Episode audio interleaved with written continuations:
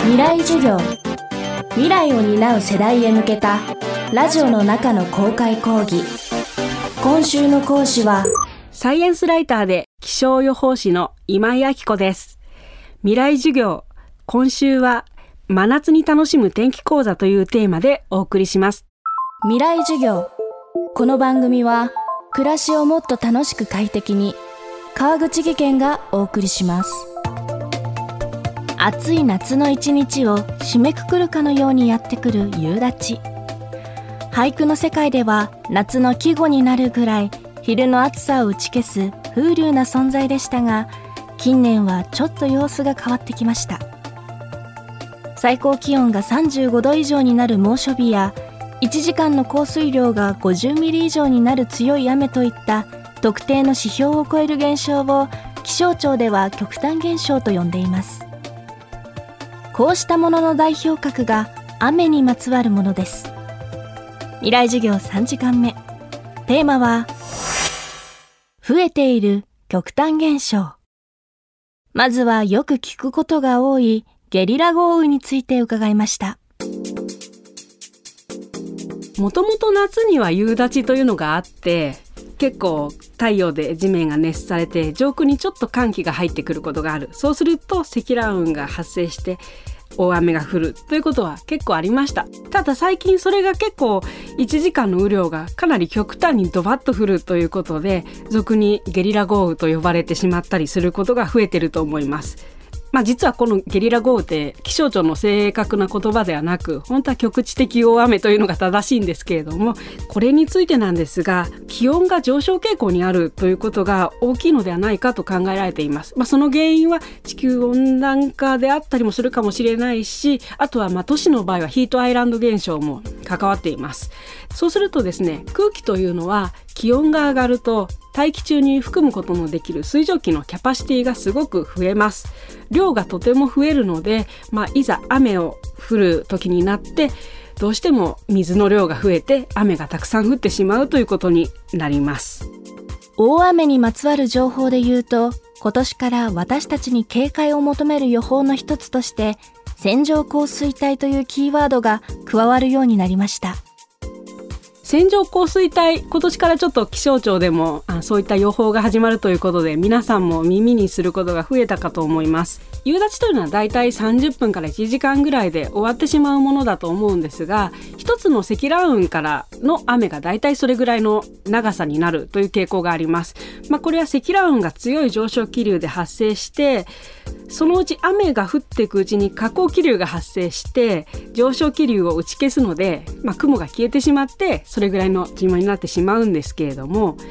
線状降水帯というのはですね積乱雲が行列をなして並んでまるで同じところで積乱雲が発生し続けて大雨が降り続くっていうことがあるのでまあ1時間に何十ミリもの強い雨が降り続いてそれで大雨が長時間続くということになってしまいます。だいたいあの大きな集中豪雨の災害が発生している時はまあ、よく発生していますね。まあ、例を言いますと2年前の令和2年7月豪雨九州で球磨川が氾濫した時などは結構九州で何本も発生していました。でもう少し前に関東地方でもこれは梅雨時ではないんですが、えー、鬼怒川が氾濫した関東東北豪雨というのがあったかと思います。この時も線状降水帯発生していました。梅雨末期というイメージが強いんですけれども決してそれだけではなくて台風シーズン秋雨シーズンでも発生しうるものですね。気象庁のホームページで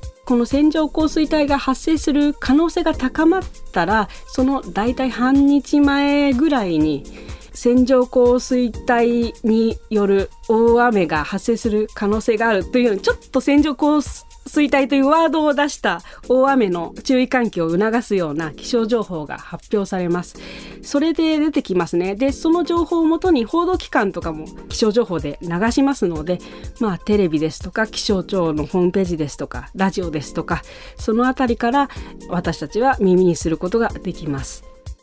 豪雨と合わせて気になるのが日本にやってくる台風の巨大化。そして勢力が強くなっているのではないかということです。実際のところはどうなのでしょうか？皆さん気になっているところなのでやはりそういう研究はあるんですけれども現段階では例えばまあ地球温暖化で台風の大きさや強さ何か影響しているのかと結論できるような研究結果は出ていません。ただしですね、まあ、気温が上がれば海面の水温って上がりますね。そうすると台風というのはやはり暖かい海で生まれるものなので台風の勢力は強まりますしまた日本というのはもう台風が影響する場所で緯度がとても高い場所なんですが日本付近の沿岸の海も暖かくなれば台風が勢力を保ったまま近づいてきやすくなるのでそういう意味では日本に勢力の強い台風が接近する可能性が高まるということは考えられます。ただし進路の問題もありますのでその勢力の強い台風が日本に来る回数が増えるのかどうかというところまではちょっとわからないですね。あとですねよく皆さん巨大台風が襲って怖くなるとか台風どんどん大きくなってるんじゃないかとかそういうことすごく懸念されると思うんですけどもあの大きい台風が怖いというわけでもなく小さい台風でも怖いものは怖いんです。でまあそういうことがあるのでまあその地球温暖化の影響でサイズがどんどん大きくなってるんじゃないかっていうような研究っていうのは今のところ進んでいない状態ですね。未来授業今週の講師はサイエンスライターで気象予報士の今井明子さん。今日のテーマは増えている極端現象でした。明日は未来の天気予報について伺います。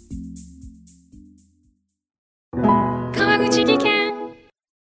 階段での転落大きな怪我につながるので怖いですよね。足元の見分けにくい階段でもコントラストでくっきり。白いスベラーズが登場しました皆様の暮らしをもっと楽しく快適に。川口技研のスベラーズです。未来授業。この番組は暮らしをもっと楽しく快適に川口技研がお送りしました。